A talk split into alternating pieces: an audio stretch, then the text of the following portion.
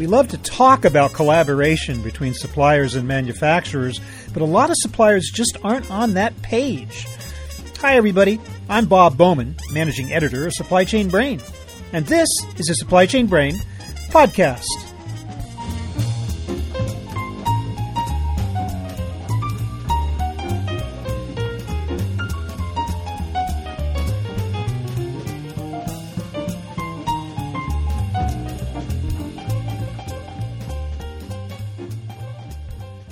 The biggest manufacturing successes today rest on tight links with trusted suppliers.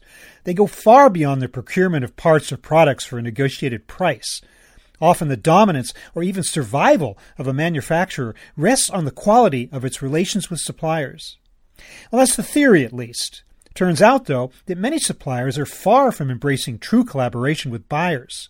New research from the 3M company finds that less than half of surveyed suppliers feel fully empowered to collaborate with partners. They're holding back from making strategic recommendations due either to a lack of incentive or openness by customers.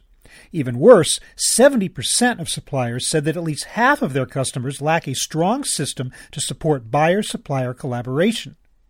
So, what's gone wrong, and how can it be made right?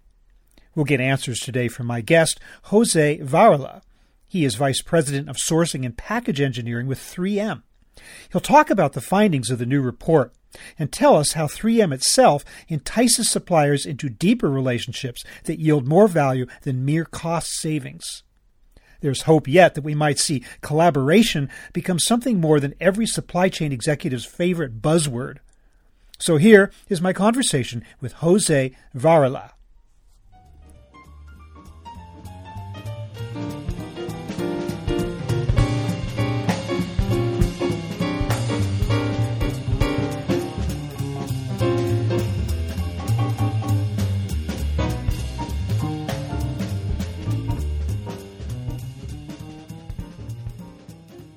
Jose Varela, welcome to the program. Thank you, Bob. It's a, it's a pleasure to be here. Tell me a little bit about this survey by 3M of suppliers.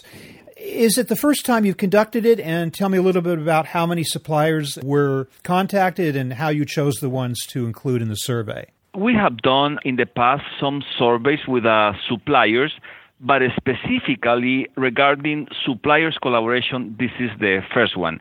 We survey uh, 237 suppliers. And let me give you a little bit of background. Myself personally, I've been in business most of my career with 3M. I'm 28 years with the company, and I've been selling a lot of products and technologies and visiting customers and always offering 3M technology to them, right? And they take advantage of that. And not all the time we take all the advantage of, of the supplier innovation that our partners offer to us. So I said, let, let, let's put some data on this and let's see what we found out, what they feel, right? The survey was not specifically to 3M, was in general terms how companies take advantage of supplier innovation and we had, I would say, pretty good surprises. so, not all suppliers of 3M. You went out and you found a number of suppliers out there that you felt were eligible for the survey, but they weren't all your suppliers. They were, all of them basically were 3M suppliers, but we don't identify the questions that coming from 3M, right? So they answer uh, that they were doing business with 3M or any other company in the United States. And would you define these suppliers as first tier or tier one suppliers, or did you go farther up the supply chain to find them? First tier suppliers. It's the ones with whom you would have direct relations as opposed yes. to those that are somewhere up there and you wouldn't be that cognizant of them. So it seems like there are some fairly disturbing or uh, unhappy conclusions of the survey, specifically that only 43% of suppliers felt that they were, quote unquote, fully empowered to collaborate with partners. Now, I'm wondering why they feel like they're holding back from making strategic recommendations as a result of this. Could you talk a little bit about what kind of strategic recommendations they feel they could be making if they were more empowered to do that? In general terms, we will encourage our suppliers to collaborate with us. But as you know, the devil is in the details, right? So many times we open the doors, but then we start talking about, uh, oh, what about the IP, or, or what about we have been working very secretly with this uh, project and we want to keep this secret. So there are a lot of things that, even though we have the open attitude to do collaboration with suppliers, and I'm talking 3M, and I'm, I'm sure my peers in other big companies have the same concerns. Even though we, we want to collaborate and we want suppliers to give us information or technology or share with us in developing of new products, there is a lot of people, uh, stakeholders in those decisions, right? At least internally in 3M, there sometimes we have feedback from our team saying, "Oh, we cannot share that, we cannot share this uh, IP, whatever," right? So what's the solution? What we want to encourage or change to increase that 43% to a higher number, or at least to those that are relevant to us. It's be more transparent. You cannot keep everything just to the benefit of your company has to be win-win. You need to respect IP, you need to keep the conversation open and frank and follow the rules, but you need to be, as I said, more flexible, right? Put the rules at the beginning, and if you need to sign a CDA or a new contract, do it fast and do it flexible, right? I want to get more into solutions in a minute, but I still I want to spend a little more time on understanding the, the reason for the problem as as it exists before we do that. There are several re, uh, potential reasons that are cited here: lack of incentives, lack of customer openness, and the, the suppliers some some don't feel that they're encouraged or empowered to do so.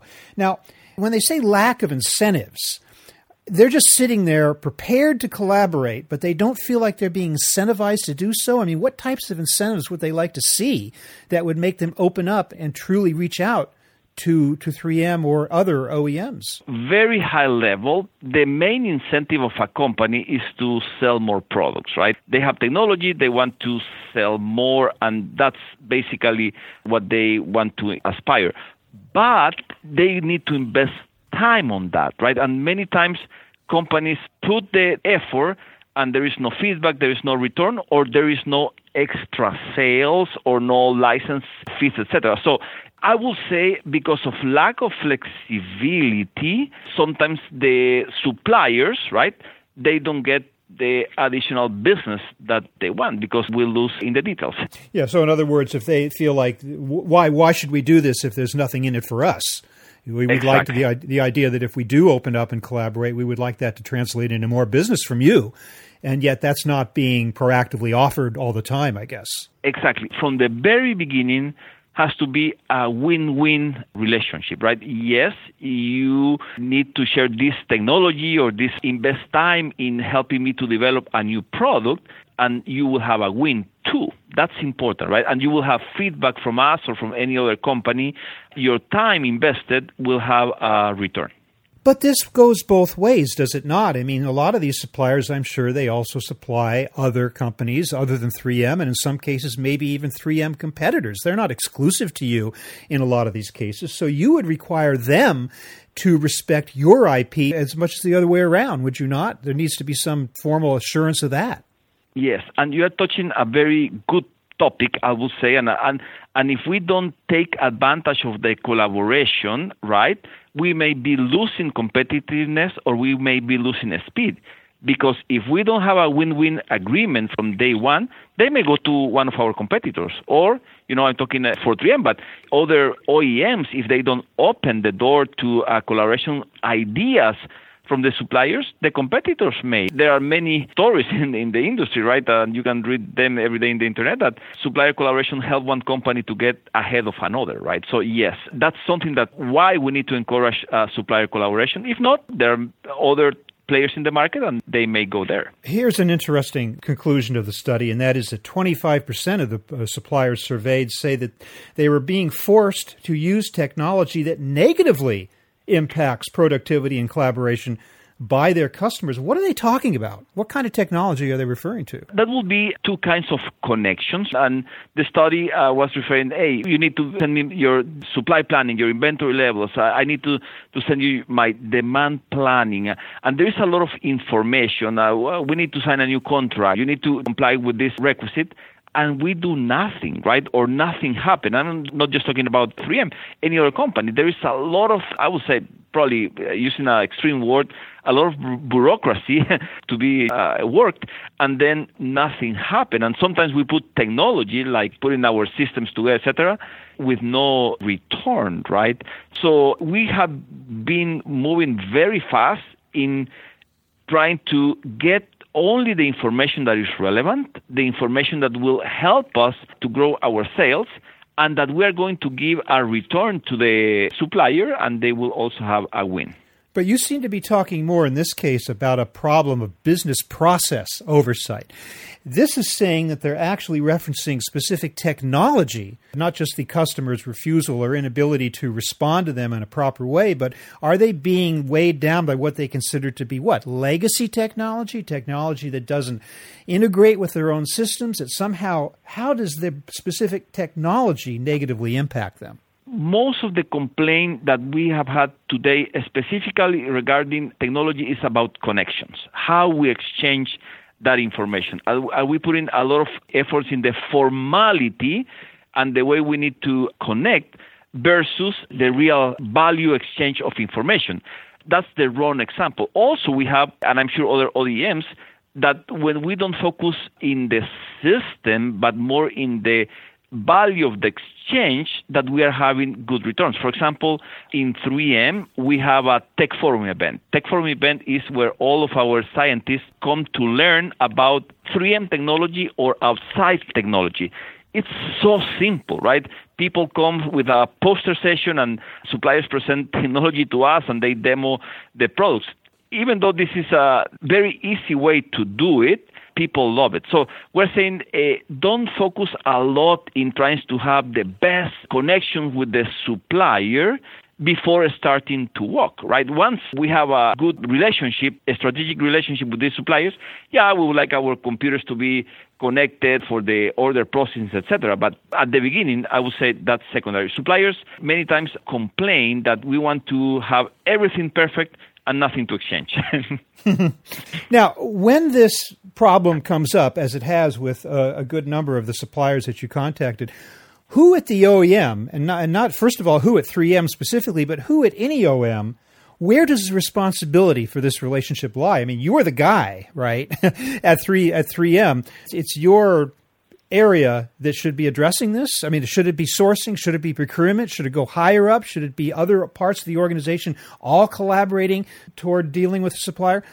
Where does that rest in in the OEM? I would say modern companies they are asking sourcing organization to be the facilitator, right? For example, in 3M, my sourcing organization we manage all the contracting, the relationship with the suppliers, but we facilitate also to be effective, and I will tell you some good stories about stories, right? To be effective, people in research and development, people in manufacturing, people in marketing also have to be part of the team, right?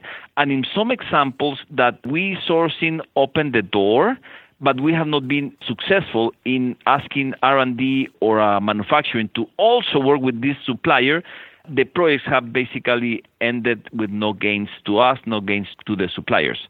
The opposite, and that's why we're asking sourcing, we're asking the uh, 3M sourcing to be early in the table when we are developing products, when we are looking for new businesses, to enable sourcing early so we can give the company our preferred suppliers or if they have the preferred suppliers right if the manufacturing or R&D have the preferred suppliers, we can incorporate very fast to our preferred supplier list.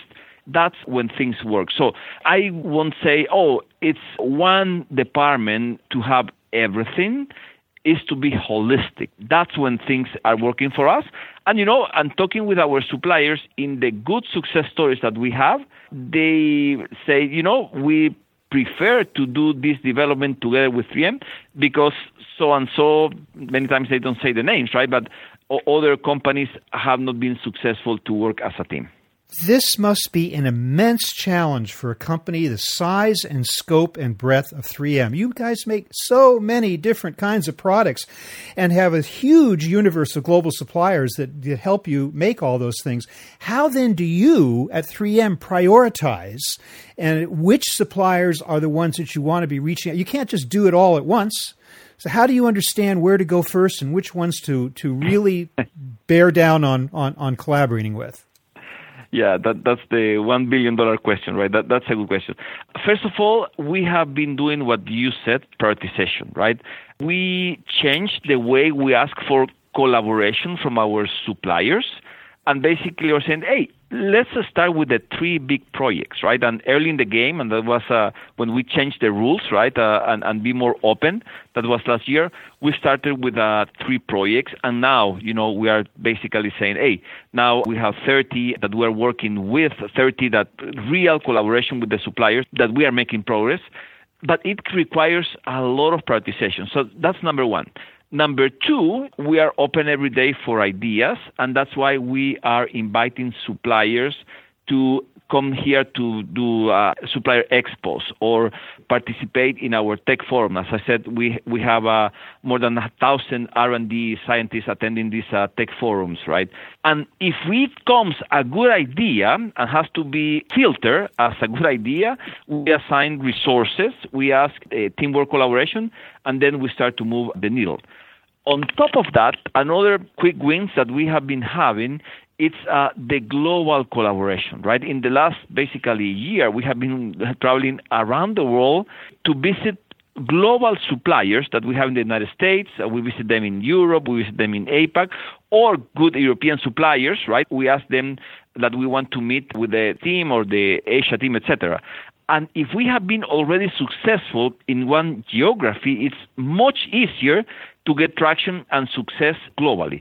So basically, we're doing many things, but number one, we are prioritizing projects. Number two, we are having a lot of events to identify new technologies, and if we are interested, we prioritize.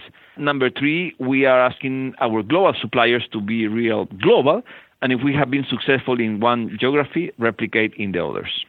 Tell me a little bit more about these forums. I mean, uh, do they involve a collection of suppliers? Do they involve individual suppliers? I mean, how often are they held? Are they a regular thing or what? Basically, we do all of what you said. Sometimes we are just specific to one supplier. We arrange tech forum for one company, right? Protect the IP or protect the confidentiality of the project, etc and normally we have fewer people attending, right? Because it's very target. We do tech forums that we have, for example, oh, we invite all the suppliers that have packaging technologies, right? And you you may have competitors in the room, right? And it's very open. It's kind of a trade show, right? And even uh, when we do our supply chain manufacturing conference that we invite our team from around the world, we invite many suppliers from different areas but try not to invite competitors to the room. For example, disruptive technologies, right? Robotics or, or how to make our factories more productive. We may invite 10 suppliers, but different areas that are not competitors. So we do a lot of things, and if a team in R&D in manufacturing feels that this is a good supplier uh, that we need to leverage, sourcing will uh, step up and uh, do the contract and and try to facilitate doing business with them as fast as possible. I also have to say that we visit around the world factories of a lot of suppliers, and good projects also come from those uh, visits. Was this survey uh, something of a wake up call for 3M? Is this what drove you to initiate changes in your supplier relationships, or you, was that already underway before you conducted it? Two things. We knew as 3M that we had a big opportunity. So I would say the sur- the results were not a big surprise to us. We knew that there was something that we needed to improve.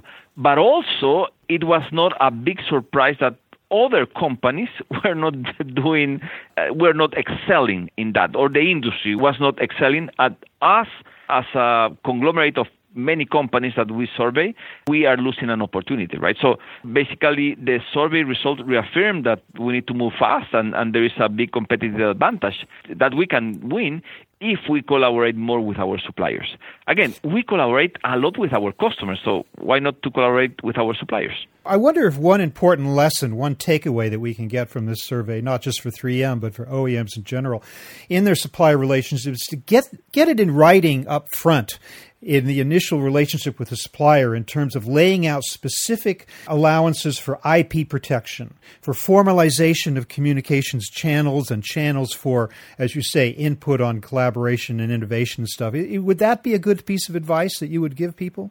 Absolutely. We are very respectful company. We want to play by the rules. And we were taking probably sometimes more than a year just to sign the contract, right? I think we need to be a little bit more flexible. Again, play by the rules, respect the law, and respect IP. That's so important for us. But be a little bit more flexible. You cannot win everything, and be more open and, and start the collaboration as soon as possible. So will will you do another report that will serve as kind of an ongoing report card on 3M's own supplier collaboration efforts, or do you have enough of a mechanism in place now that you can keep track of your efforts without having to do this again? We want to do it again, but probably more towards how we are doing. This survey was how the industry, how our peers and 3M are doing. In the future, I think we will be doing one how we are doing in 3M internally, right? Maybe in three, four years, we are going to repeat this survey just to see how the industry is evolving. Well, the 3M report is called Driving Growth and Innovation Through Supplier Partnerships. We will yes. provide a link to that report in the show notes to this episode. But Jose Varela, I want to thank you so much for joining us to talk about 3M's disclosures and, and innovations that have you uncovered in this very interesting report on supplier collaboration. Thank you so much for joining us today. Thank you, Bob. It's a, always a pleasure to collaborate.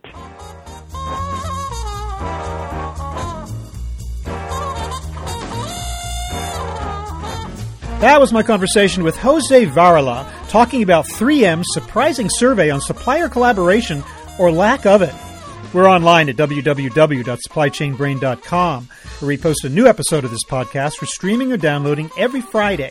You can also read my think tank blog, watch thousands of videos, and access all of our other content, including the digital edition of our magazine.